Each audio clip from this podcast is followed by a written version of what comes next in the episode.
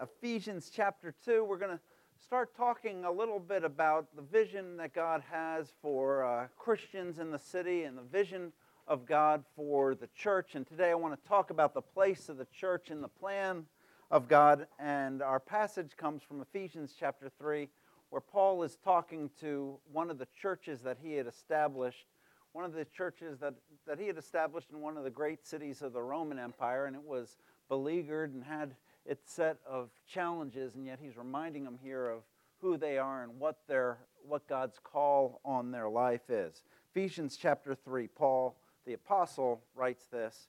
He says, "Although I am less than the least of the Lord's people, this grace was given me, to preach to the Gentiles the boundless riches of Christ, and to make plain to everyone the administration of this mystery, which for ages past was kept hidden in God, who created all things. His intent was that now, through the church, the manifold wisdom of God should be made known to the rulers and authorities in the heavenly realms, according to his eternal purpose that he accomplished in Christ Jesus our Lord. In him and through him, and through faith in him, we might approach God with freedom and with confidence." This is God's word for God's children this morning.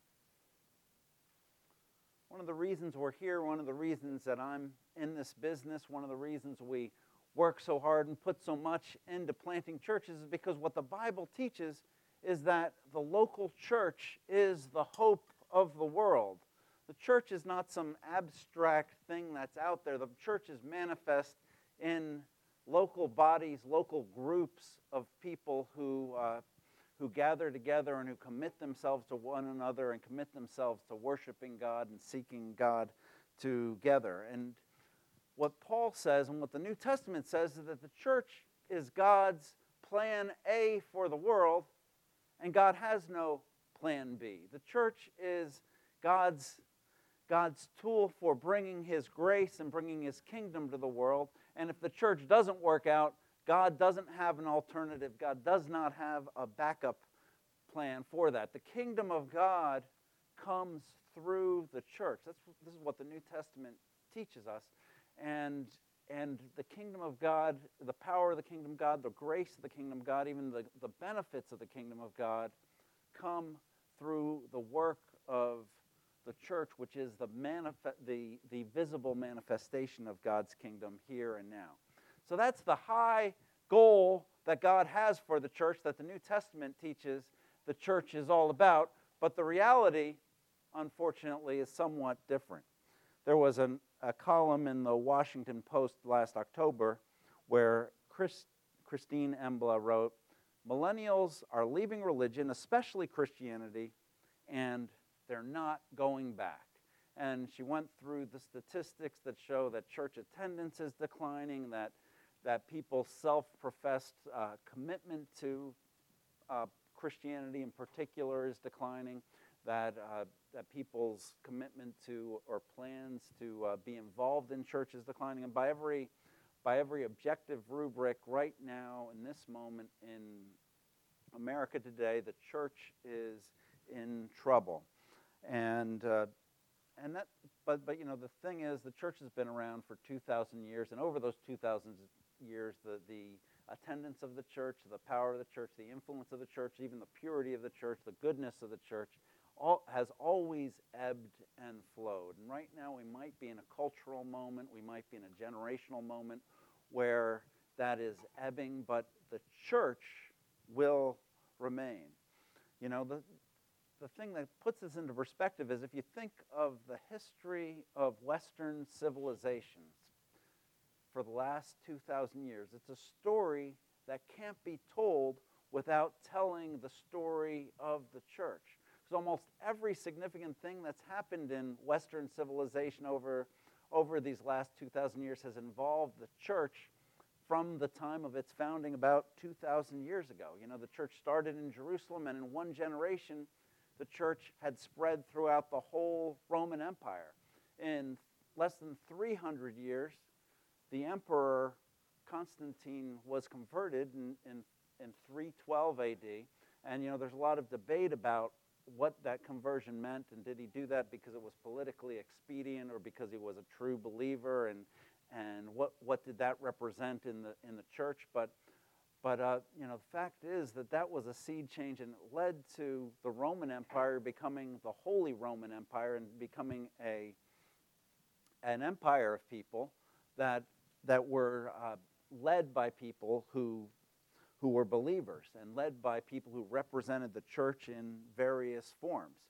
And so from almost its inception, the church has had a formative impact on Western civilization as we know it and as we've inherited it. And there was a great schism in 1054 AD. That was really the first major schism of the church, the first major church split between the Western church and the Bishop of Rome and all the other bishops at that time. And that major schism led to a major change in how Western culture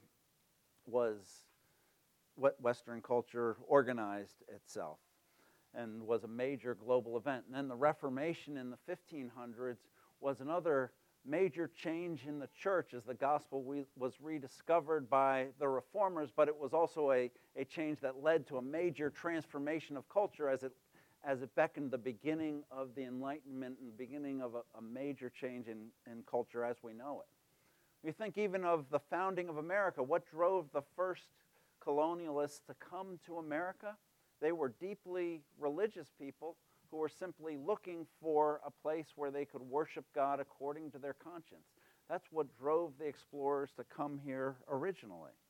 And so all of Western civilization, as we know it, has always been impacted and shaped, or at least for the last 2,000 years, deeply shaped by the church. And as we look at the world today, the church, as I mentioned, is sort of in this ebb phase in the West. In America, the church is struggling. Millennials are leaving the church, you know, along with cereal and all those other things that millennials have ruined. They're now leaving the church. So what are you doing, Ben? But the reality is that the church has developed into a global force. It's not even about the West anymore. The continent of Africa now, there's this epic spiritual struggle going on between Islam and Christianity as to who will have the soul of Africa in the future. But the church is a vital force in Africa. It's a vital force in South America, where the Pentecostal church continues to grow and develop.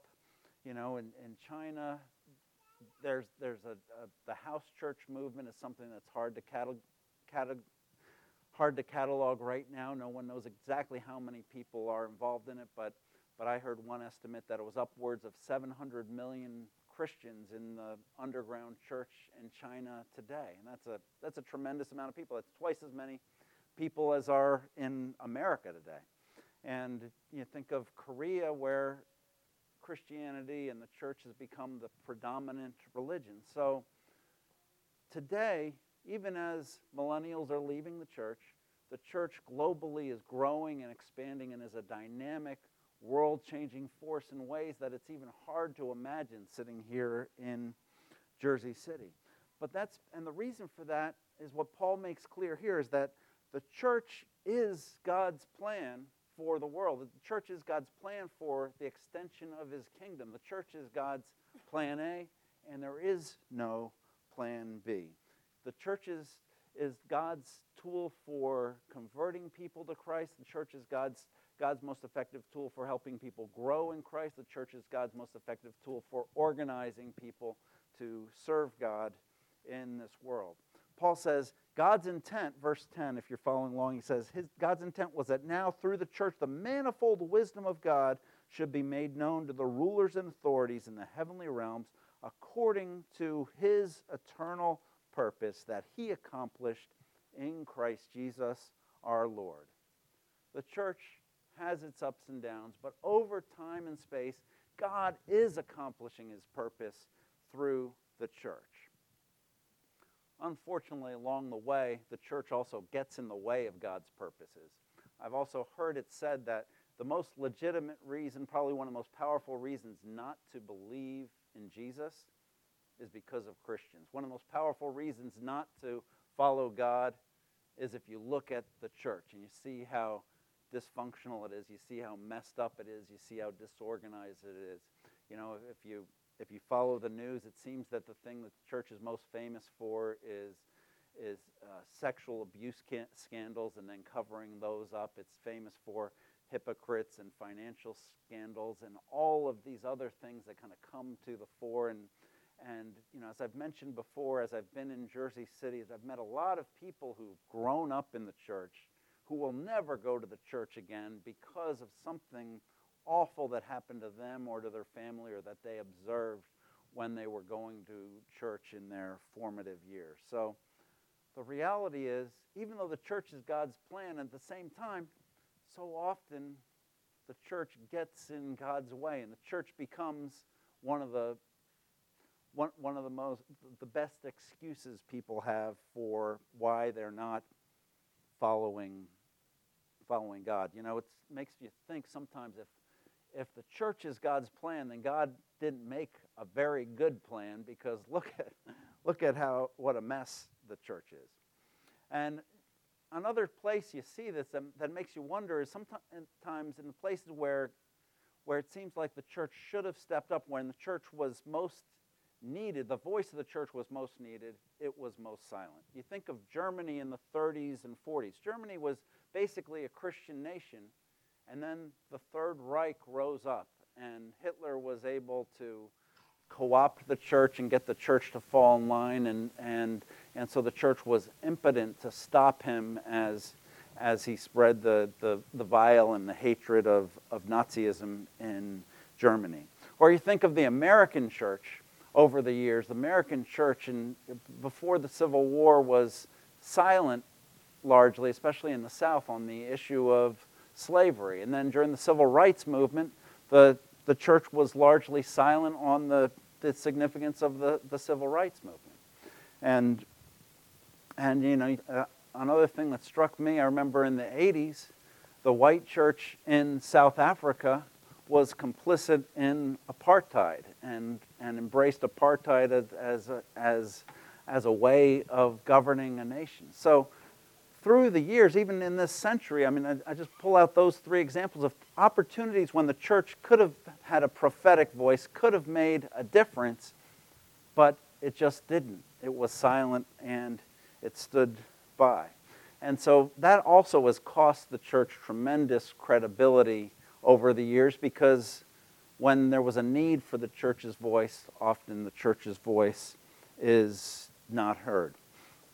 You know, I know even in my own experience, you know, I grew up in the church, and you know, God bless the people in the church, but I really didn't like it at the time. And when I was in junior high, I got kicked out of junior high Sunday school, and so anyways, it was a difficult time for me, but eventually I became a follower of Christ. But when I did, for a long time, I thought to myself, you know, I want to follow Christ, but I really am not interested in the church, and you know, they'll just kick me out again, and I'll probably deserve it. So, but what happened is, over time, you come to understand what I'm talking about now, that the church is the tool that God uses. And then, you know, the irony of God and the justice of God and the vengeance of God, you know, I guess the prayers of those, the prayers for vengeance of those junior high Sunday school teachers was answered, because I found myself on staff at a church, and lo and behold, there I am teaching junior high boys and wanting to kick them out of the class too. So God's vengeance is surprising in our life. So be careful what kinds of problems you create for people. But what happens historically, you know, as the church sputters, as the church fails, you know, as the church sometimes is a victim of its own success or doesn't want to put into jeopardy the little fiefdoms that it's created, it loses all credibility. But then, you know, what happens is a prophetic voice arises, or somebody goes back to the first principles of the church and rediscovers those principles that the church was to live by. You know, Nazi Germany, the church was completely co-opted, but there was a particular guy. Some of you know his name. Dietrich Bonhoeffer was a theologian who looked around at what was going on in Nazi Germany. He was actually out of the country as the Third Reich rose, but then he decided to go back to Germany and joined the opposition. You know the story. Maybe he joined a group that was plotting to assassinate Hitler and got pretty close, but then they were caught and he was eventually executed for that initiative. But he became a leader of people pushing the church to be more involved. He says in one place, Christianity stands or falls with its revolutionary protest against violence, arbitrariness, and the pride of power, and with its plea for the weak. Christians are doing too little to make these points clear, but when Christ calls us, he bids us come and die. So what happened was God sent to the church in Germany someone to remind them of what their gospel was all about and to stand up against the Third Reich. The church in the American South, as I mentioned, it tolerated slavery. It didn't support the civil rights movement, but there were people within the church who rose up, and most famous among them was the pastor of a local church, Pastor Martin Luther King. And you might know the story. He was thrown into prison when he was protesting in Birmingham, Alabama, and he wrote from prison a letter from a Birmingham jail. He wrote it to the people he wrote it to the clergy in Birmingham to ask them why they weren't helping him in the action they were taking, in the civil rights action. At one point in that letter he says, whenever the early Christians entered a town, the power structure got disturbed and immediately sought to convict them for being disturbers of the peace and outside agitators. But they went on with the conviction that they were a colony of heaven and they had to obey God rather than men. They were small in number but big in commitment, and they brought an end to the ancient evils like infanticide and gladiatorial conquest. And so he called the church. He said, if you guys are really believers, if we're really in the legacy of the early church, then we've got to be making a difference in our world and the issues that we are facing. And, you know, the same with the white church in South Africa. As they supported apartheid, as they accepted apartheid, as they operated within that, ultimately voices within the church rose up and said, this isn't right and this isn't what we ought to be doing.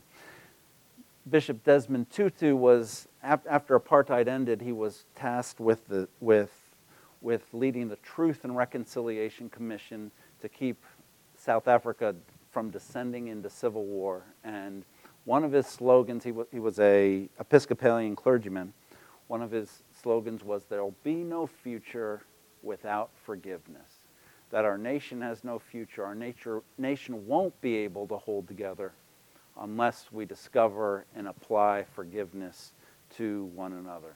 See, the church can be embarrassingly dysfunctional and embarrassingly irrelevant and fail in all these different kinds of ways, but then the seeds of renewal of the church are always contained within it.